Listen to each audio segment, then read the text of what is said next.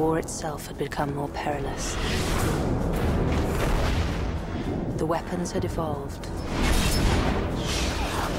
But our orders remained the same hunt them down and kill them off, one by one.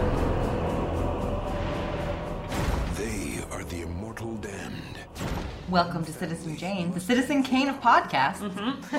I'm Cash. I'm Dancy. And I'm Veronica. And welcome to our mini-sodes called For Your Consideration, where each of us picks a film that has been misinterpreted by history or unjustly lost to the sands of time and champions it, and then we like briefly drink wine and discuss it.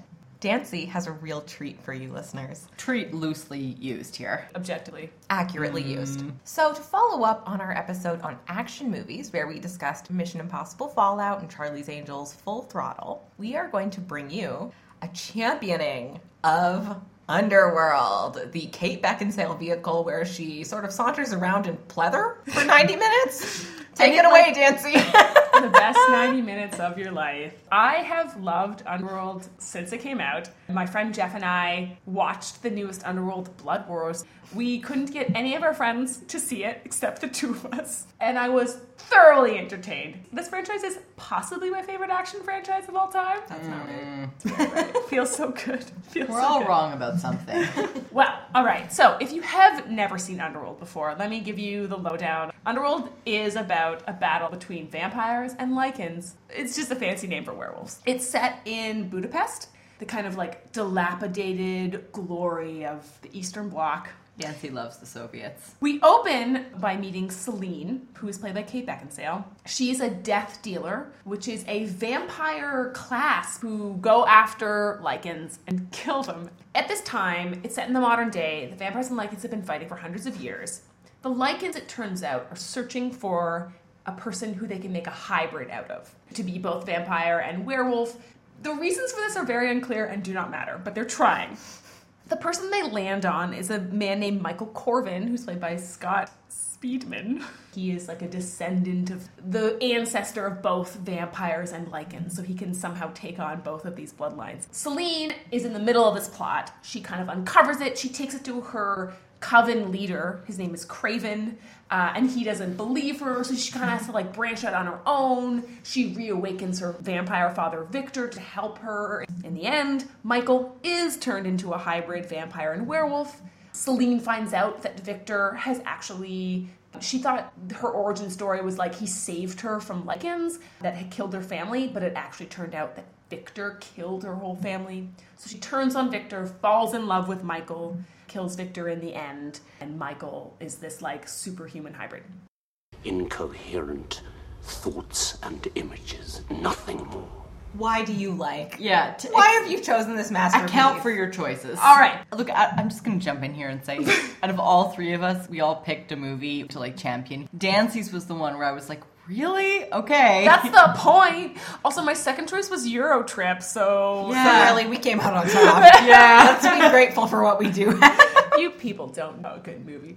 All right. Neither do you, apparently. The, the very first point on my notes is bare minimum competence. Honestly, a pretty high bar for a lot of vampire yes, movies. exactly. Like this movie is well paced. The characters are sketchy, but like you get their motivations. Selene walks around in a kind of like leather matrixy look, but the whole thing is a wash again in this decaying glamour. I mean, even I know you made fun of the death dealers, but like that's the kind of shit that I live for. Like, yeah, give me give me a weird name for someone cool. you know, Like, and um, there's a scene where she has these two machine guns and she spins around in a circle pointing them at the floor shooting and like shoots a hole for herself to fall through Yeah, that part is That part cool. is really cool it's like badass. The series does get better as it goes on. This is No. obviously not the point of this podcast, but like, no, it does. It gets crazier and weirder. There's a whole 10 minute sequence in the fifth one where someone just shoots a machine gun at a vampire with no discernible impact. It's amazing. The cast is stacked. Michael Sheen plays the main werewolf, Kate Beckinsale, Bill Nighy, and then also finally, action sequences. Probably the best one is when Viktor dies. Selene kills him with this amazing like sword swipe. Half his face falls off, and it's this gory mess, and it's defining moment in cinema. Those are all the kind of genre pleasures and the aesthetic pleasure and the service pleasure. I do want to just briefly point out that when you go deeper into the politics of the movie, it actually checks out pretty well. The class politics are pretty good. Lycans are positioned against vampires um, as a lower class. They actually used to be the slaves to vampires. It comes out, and like they had an uprising, and there a lot of the war is currently about a lot of those grievances. And you are meant to slowly realize that these werewolves are not these like villains that they've been painted as. I guess the one caveat to that I would say is that the movie is still very um, enticed by vampires, by because like higher class living, elegance, and luxury. However, it never gets too complicit because the film is so cold. You actually don't spend a whole lot of time in the vampire habitat, but it's certainly still tempted by those images. It also is anti-eugenics, obviously. The movie gradually humanizes the werewolves as like not the bad guys. This eugenic project they have to create a hybrid is seen as sick and wrong. And when Michael Corvin becomes a hybrid, it is against his will. Selene has to do it to like save him. It's not something he chooses. That is something the movie like makes you sit with. So those are like the good parts of it, but but those things do have flip sides. Like I say, the the tempted sort of tempted by the kind of higher class living of the vampires and the elegance of the vampires, and there's a dichotomy there that they want to explore, but they don't totally explode.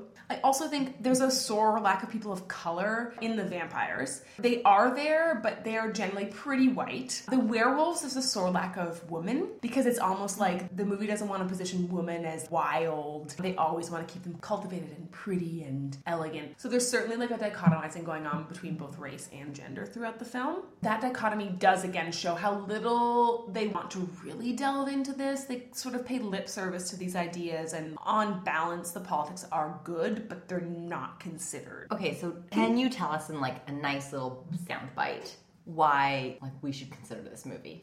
Do you like seeing kind of steampunky Central European dark noir vampires and werewolves? And then the added plus to that is when you watch it, you're not constantly squicked out by a weird politic to it. But I'm definitely like pleasure, just pleasure. Not mindless. I think every even mindless pleasures are underpinned by political considerations, but like it's just very fun to watch. As I think more about the pleasure that Underworld brings, I think more about the idea of pleasure in a vacuum, in a way that isn't necessarily always good, but just in that sense of you like what you like. There's sometimes no sort of rationalizing yourself out of it.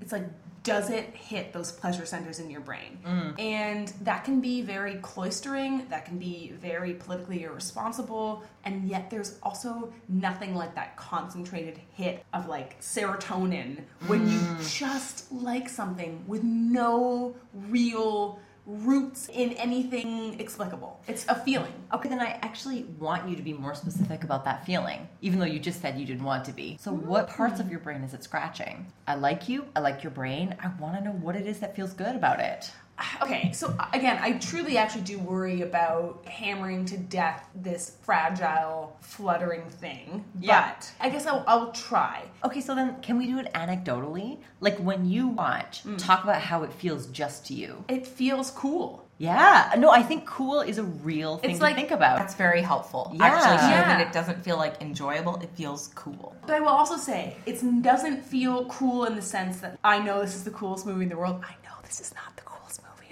I love watching movies that are cult ironic favorites. Uh-huh. But I have, for my entire life, both seen that irony and felt like earnest love for mm-hmm. a lot a lot of those things. And Underworld is kind of one of those. It is not a prestige movie. It's not a smart movie. It's a competent movie. When you said that the way it felt when you watch it is cool, that like landed so hard with me. Mm. Because I feel like when I think of what is cool in an action movie? Like, I feel like you know the Gone Girl monologue about a cool girl. Yeah. Mm-hmm. I feel like Underworld maybe sidesteps that because well, there are so few cool protagonists. There are badass protagonists.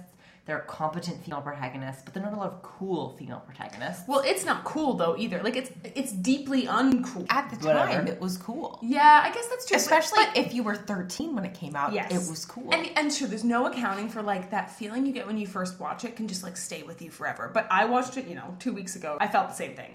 I genuinely love it, but I don't. I'm trying to I guess I'm trying to parse this feeling of I don't actually think it's cool, but the feeling that I have for it, yeah, like a 13 year old's idea of cool that I still respect and cherish and like to feel envelop me when I watch oh, it. And let's think about that word cool, like like a little bit icy, a little Detached. bit removed.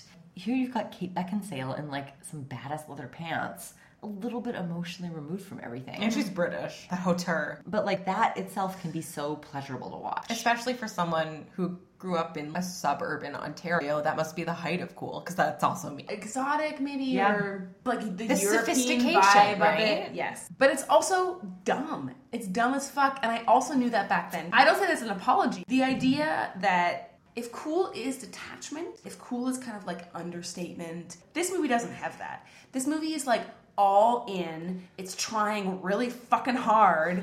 and so it's deeply uncool at the same time that it's aiming for this. Do you think mm. that's why it latched on so powerfully with preteens? Yes, because that's the state you That's exist in. how you live your life every exactly. single day. You are constantly trying to be this thing, and you care too fucking much to actually be cool. And it still carries over that feeling of like going all in on something that I fully love, Yeah. and coming, yeah, and coming out the other side with something that's like not quite what it should be, and yet it works anyway. So mm-hmm. Underworld is like an underdog champ. Yeah.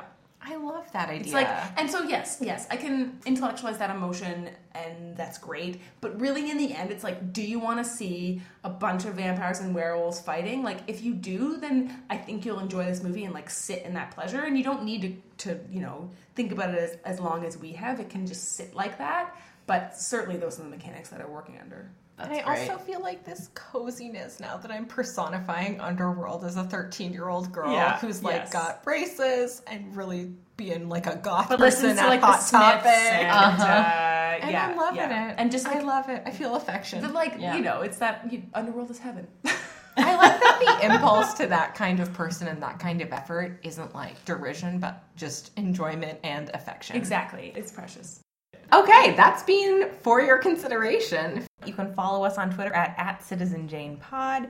You can follow us on Instagram at, at CitizenJanePod. And uh, our email address is citizenjanepodcast at gmail.com. So, goodbye. Emo. I know what I heard, and I know what my gut tells me, and I'm telling you, there could be dozens of Lycans now. Lycans? There's some really bitchin' shots of Kate Beckinsale that may have turned me gay. Hooray! Go watch Underworld.